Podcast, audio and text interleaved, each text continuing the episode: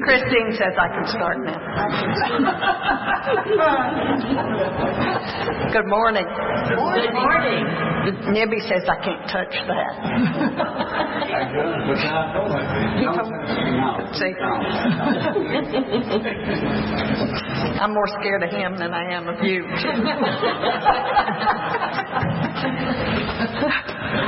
Ernest Hemingway says, Today is only one day in all the days that will ever be. But what will happen in all the other days that ever can come can depend on what you do today. Welcome to Community Baptist Church. Tim is on vacation. They left early, early, early this morning. I texted him yesterday. They're going to Texas to see Susan's folks, and I texted him yesterday and I said, please tell me you're not in Midland or Odessa. And uh, he said, no, we're still in Henderson. That they were leaving early, early, early this morning. Uh, by way of announcements, let me draw your attention to the trustees meeting and the missions meeting uh, will not be today. The missions meeting will be bumped to next Sunday. Not sure about the trustees meeting, uh, but neither of those will meet today. Um, you will see the, the Red Cross. Please see Jika when she gets back. Um, if you want to help with the 25th anniversary, see Greg. If you want to bring stuff for the yard, the rummage sale, please bring them, except not great big stuff just yet. Uh, we are ever so pleased to welcome um, Marianne Blackwell to our piano this morning. Um, she and her daughter Heather McCormick will be uh, soothing our soul with their talents this morning. Um, I'm excited that they are here. Another thing that we need to celebrate is that Jesse Hopgood is the new second shift custodian at Henderson County High School.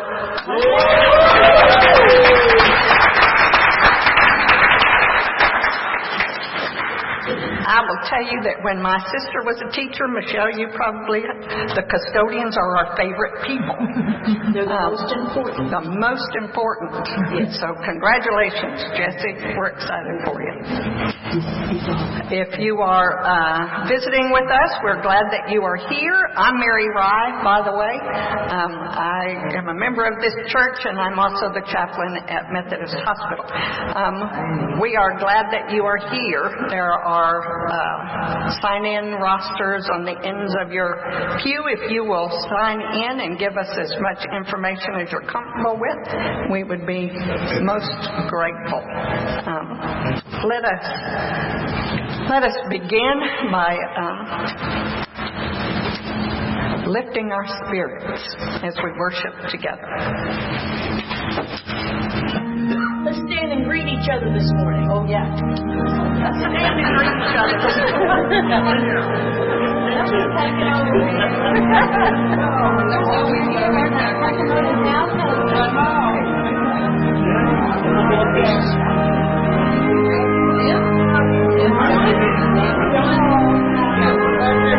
Thank you. Thank you. You too.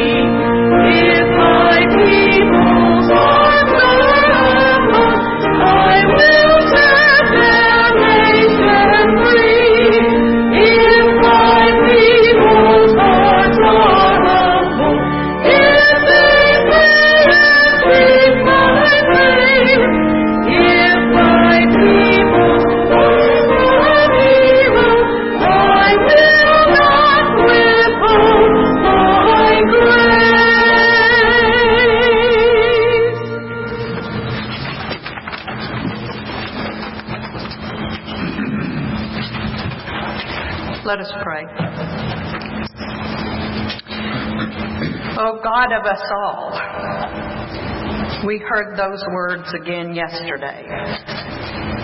There's an active shooter. In the middle of watching and preparing for Hurricane Dorian and listening to our politicians bicker and call names, there is yet again someone just shooting random people.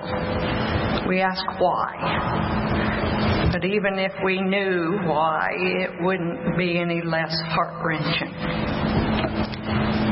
God of us all, help us to see that loving each other, walking alongside with a shoulder to lean on, just giving a hoot. Being your kingdom on earth is so much easier than carrying hate. Remind us of that, God, when we find ourselves hurt and angry. Give us courage to change the things we can and to let go of those things we cannot change, leaving that up to you. God, us, God of us all, thank you for my place in this world. May it be a better place when it's my turn to leave it. And thank you for being with us. Amen. Amen. Amen.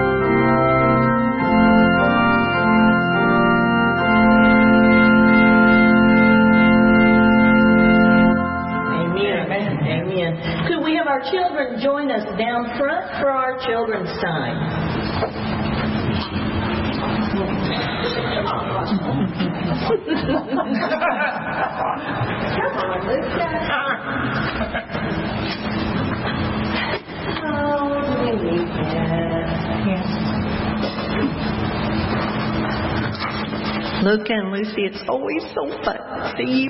Are you visiting this weekend for Labor Day? Who are you visiting? Who's Pop? Him? are you visiting that Pops or that one back there? What do you call that one back there? Pop Pop. Okay. Day, everybody.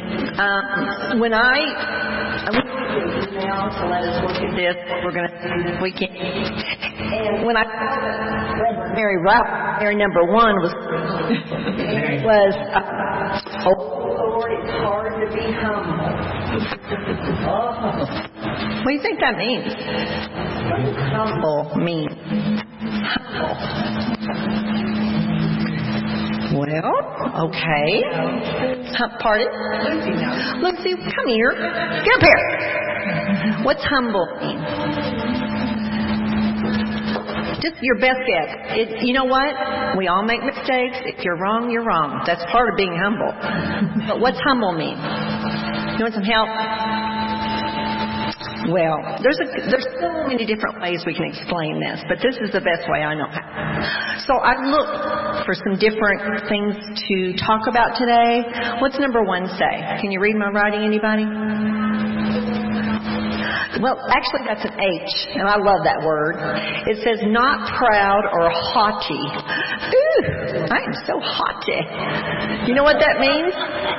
Have you have you ever heard anybody uh, when they walk by and you'll be talking to somebody? This is not very nice, but you'll say, "Ooh, don't they think they're all that in a bag of chips?" have you ever been around those kind of people? That's not very nice, is it? But then number two says, someone who knows they are not perfect. Hmm. But what if I'm perfect? Is there anybody that's perfect? No. No. And so I'm really anxious to, to hear what Reverend Mary has to say because sometimes, like her job and my job, it's our job to serve others.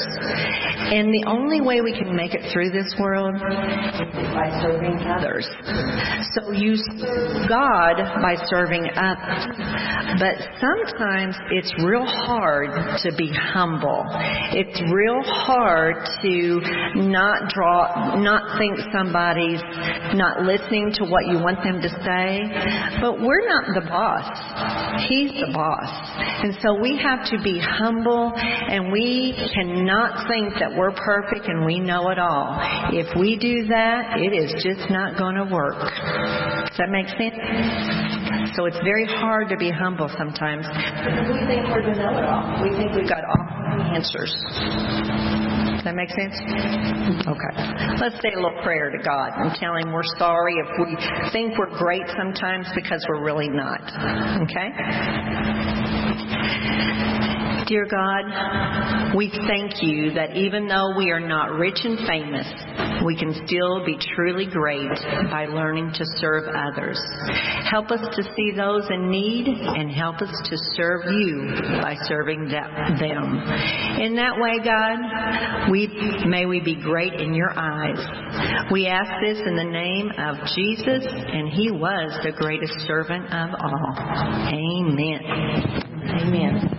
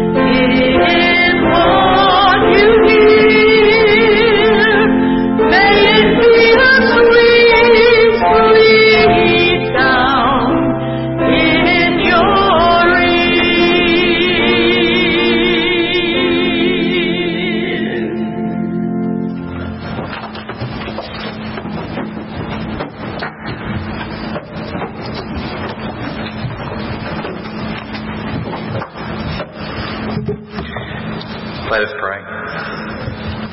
God of all creation, all you have made is good, and your love endures forever. You bring forth from the earth fruit, and from the vine nourish us with these gifts, that we might be for the world signs of your graciousness, for the immigrant a ray of hope, for the homelessness a homeless man or woman on the street a new beginning. And for those who do not know you, a witness to your unconditional love.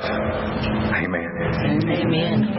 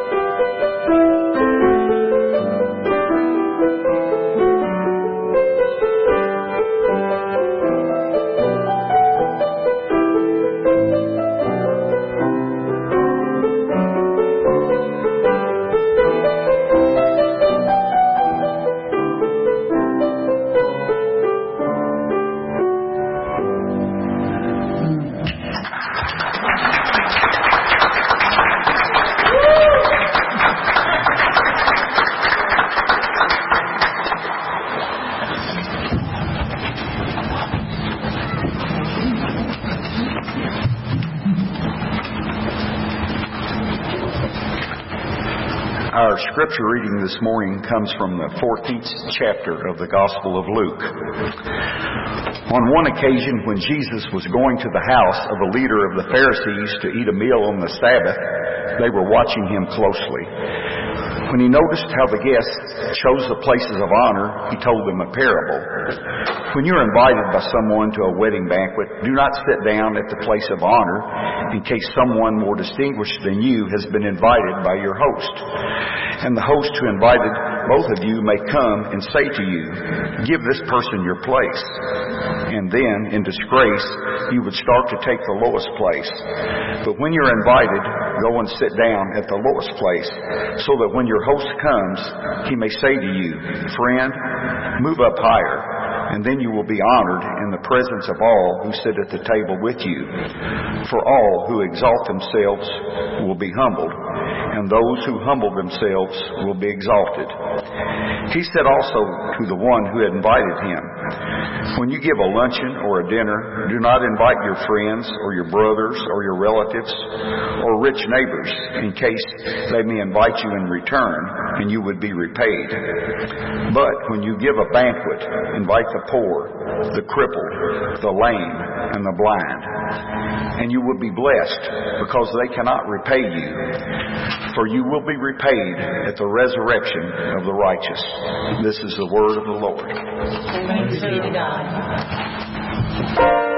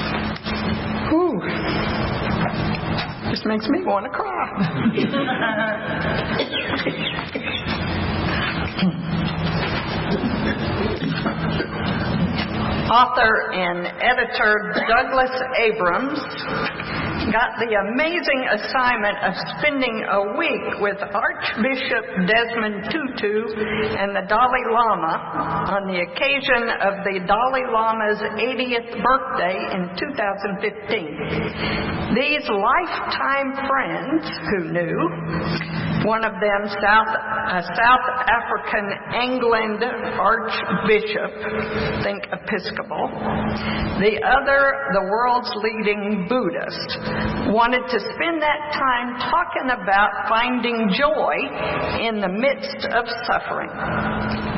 Douglas Adams, The Book of Joy, is a written account of that discussion. In the chapter entitled Humility, I tried to look humble and modest. The Dalai Lama tells this story. One day, at a big interfaith meeting in Delhi, one Indian spiritual leader sat there next to me like this. The Dalai Lama sat up stiffly and made a rigid scowl on his face. He said, he said his seat should be higher than the others. Now, what do you call this? The Dalai Lama asked, tapping the base of the chair. The legs, the Archbishop offered Yes.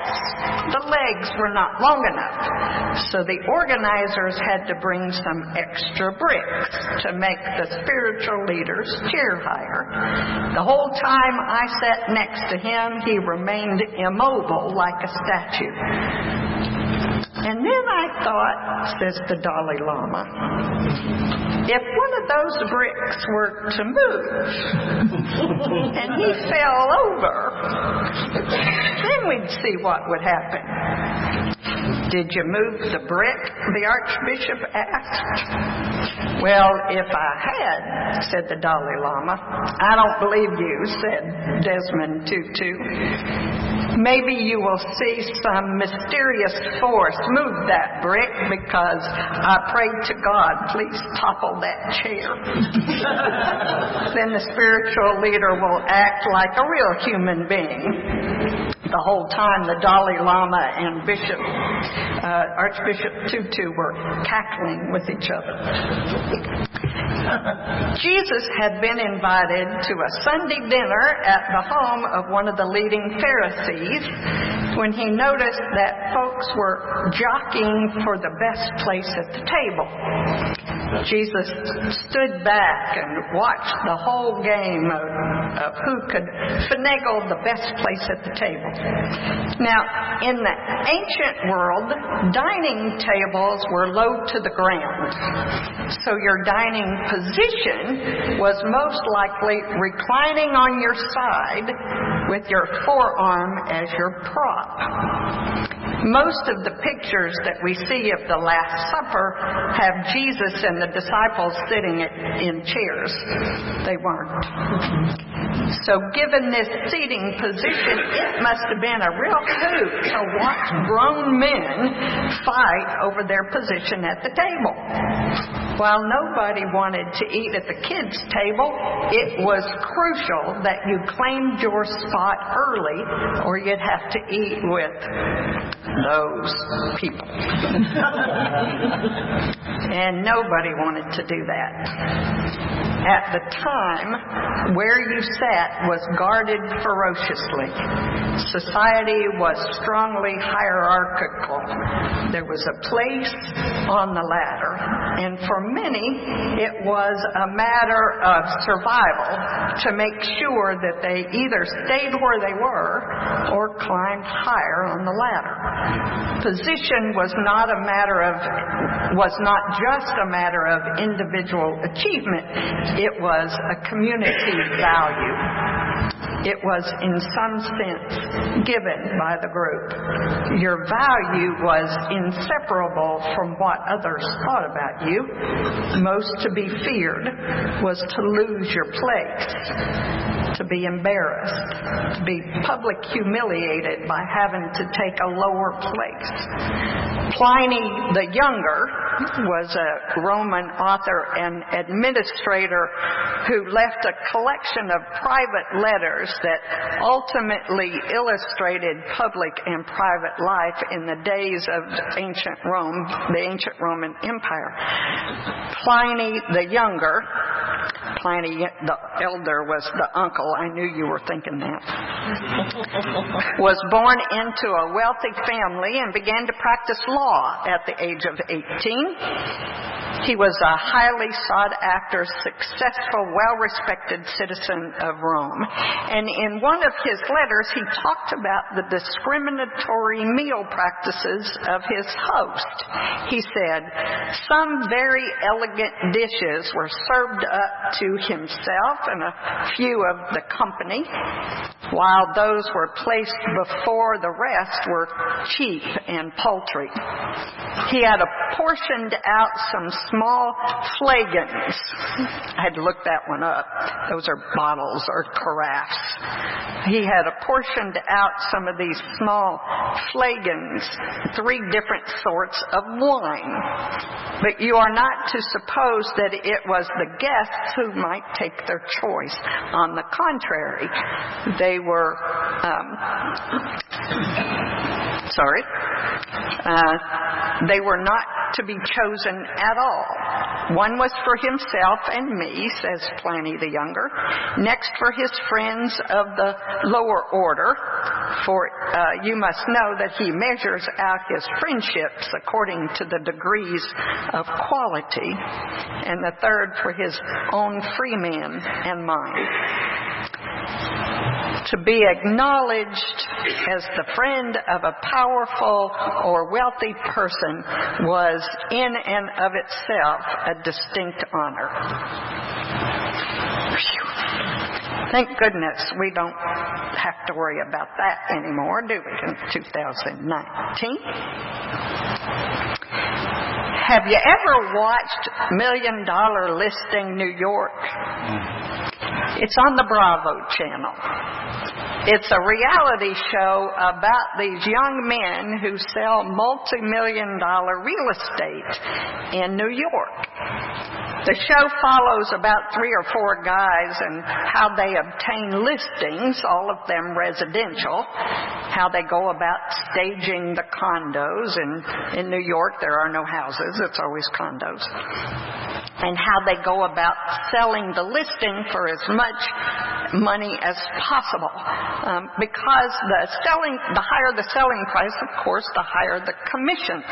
But interestingly enough, while they really love the big commission checks, the fancy cars, and the tailor made suits. It's all about being known as the top seller in New York. These guys think nothing of hijacking a, a, li- a listing or screwing up somebody else's client list. They will cheat, lie, and push to be known as New York's top seller. It isn't about the buyer or the seller. They're just chess pieces in the game. It's about them and where they are in the lineup. I watched this show fascinated at how shallow these guys can really be this game of being at the best spot at the table has been played for centuries. Even Solomon says in the book of Proverbs, when you stand before the king, don't try to impress him and pretend to be important. It's better to be asked to take a higher position than to be told to give your place to somebody more important. There's nothing new about this. And if you speed read through today's scripture, it sounds kind of like Jesus is teaching a new strategy on how to play the game. Listen for a second. When somebody invites you to a wedding feast, don't sit down at the best place. It could happen that somebody more important than you has been invited, and your host would have to come to say and say to you, uh, "Let him have this place," and then you'd be embarrassed and have to sit at the lowest place. Instead, when you're invited, go and sit at the lowest place, so that your host will come to you and say, "Come on up here, friend, to a better place." This will bring you honor in the presence of the other guest. So the strategy here may be if I start out sitting at the place I believe to be lower than I should be, then I'll get to be called up by the host and get the front row that I deserve. John Dunham, you're laughing at this. We've played this game. We want everybody to know how important and powerful I am. And I guess if you're then not tagged for the front row, you may leave mad, but at least you're not humiliating yourself. But I gotta tell you, it's kind of fun being on the front row. It's nice to be admired and tagged for the head table, to be the distinguished guest. It's great to be the chosen one. I'm guessing that everybody in this room has been there at one time or another.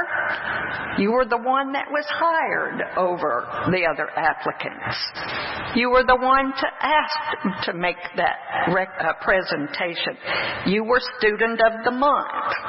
You won the case because you made the best legal argument, Chris Hopgood. You're someone's favorite teacher, and now they're a teacher because of you. You've been someone's maid of honor or best man. You have a significant other. At some point, we know what it is to be chosen. Think about that. Think about your head of the table moment.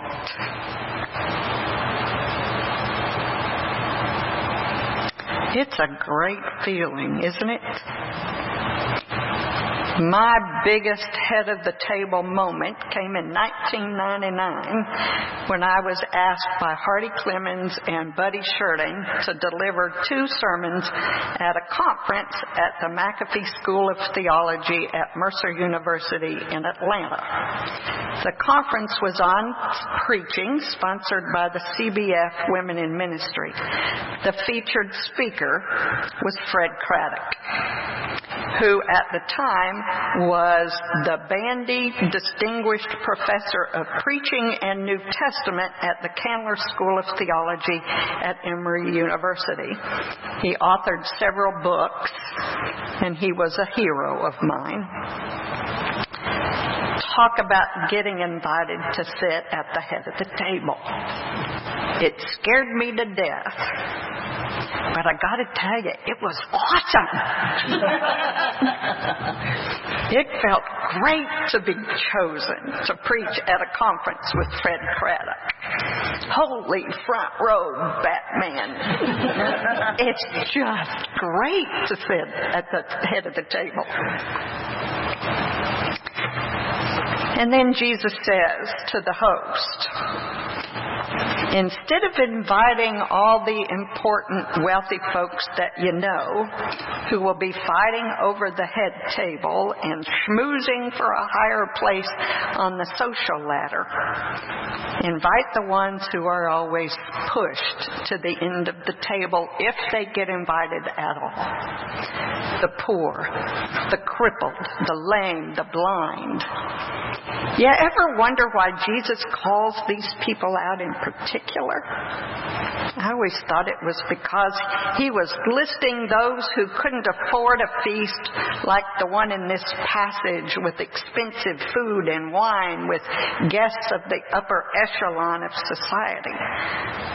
But in the Old Testament law recorded in Leviticus 20, it says that no one with any physical defects may make a food offering. No one who is blind, lame, disfigured, or deformed. No one with a crippled hand or foot. No one who is a hunchback or a dwarf or one with any eye or skin disease. No eunuch. They can eat the food. They just cannot approach the altar. Now that gives a whole new light for me. There are folks who have never been seen as worthy. And if you are one of these folks, don't even think about the head of the table. No point. They are the ones who are overlooked and passed by and ignored by those of us who became so self-centered, which only leads to, as the Dalai Lama says, becoming distant from others, and then distrustful, and then feeling insecure, and then fear, and then anxiety, and then frustration, and then anger, and then violence. Wow, we see that every day. Us versus them, Republican versus Democrat, rich versus poor, haves versus have-nots. We have so distanced ourselves from each other that family members stop talking to each other because being right seems more important than being family. There is a Buddhist concept called mudita. It's sympathetic joy, or the feeling of joy of others' successes. It works like this. If someone has something we want, we would say a bigger house, we can take conscious uh, joy in their good fortune by telling ourselves, good for him. Just like me, he too wants to be happy. He too wants to be successful. He too wants to support his family. May he be happy. Mudita recognizes that life is not a zero end game that there is not just one slice of cake in which someone else is taking more means we get less. Mudita sees joy as limited. Being called to the head of the table isn't a zero sum game either. It isn't like we have claimed the best seat in the house now and forevermore. Amen. Jesus turns to the Pharisees, this upper crust of society, this sought after host, and says, Tap these folks who will never know what it's like to sit in the front row and say to them, Come on up here, friend, to a better place. Now go back to those times in life when you were chosen and remember the feeling. It's great happiness, the feeling of success, the feeling of inclusion and acceptance and love, pure joy. It's just awesome when it's that much fun to sit at the head of the table, to be invited to sit on the front row, why in the world would we hoard that? Do we think that we will lose it and never get it back? Is it like a drug and we're chasing that first high? We just want to feel that again? Well, folks, being with someone else who gets to sit at the head of the table for the first time is a whole lot more fun than being there the second time. We know how it feels. We know the joy. Watching someone else find that joy is just way more fun. And we can do that every single day of our lives sit next to a kid, whether it's yours or somebody else's, who's been struggling to understand math or reading or chemistry or Shakespeare or music or knitting or art or building project. Be with a kid when they hit their first home run or, as we saw Friday night, the first field goal a freshman in Nevada scored to win the game over Purdue and then that day he got not only the game ball, but a scholarship. Mm. The reaction of his team was way more fun than anything that we could do. When that finally kicks into these kids, it's just fun to watch. Nominating a quiet back row coworker and watching him cry because he was named employee of the quarter. Now that's fun. Asking a back row classmate to have lunch with you is front row fun. Helping a back row neighbor who can't do for themselves anymore is front row fun. Listening to a back row veteran tell war, tell war stories is front row fun. Oh Lord, it's hard to be humble. No, it really isn't. It's just a lot more fun. Amen. Holy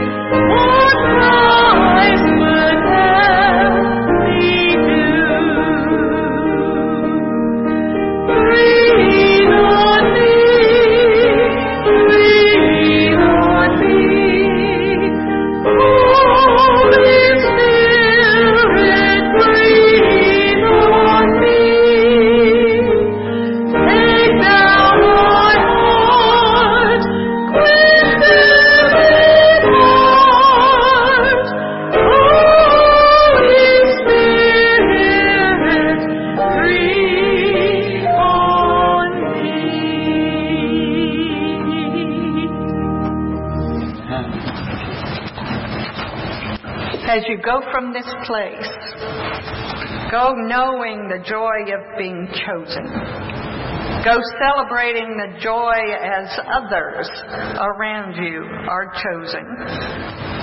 Go remembering that being humble is the most fun you will ever have. Go holding tight to the fact that what you do speaks so loud that others cannot hear what you say. Go with God's blessing and go with God's peace. Amen. Amen.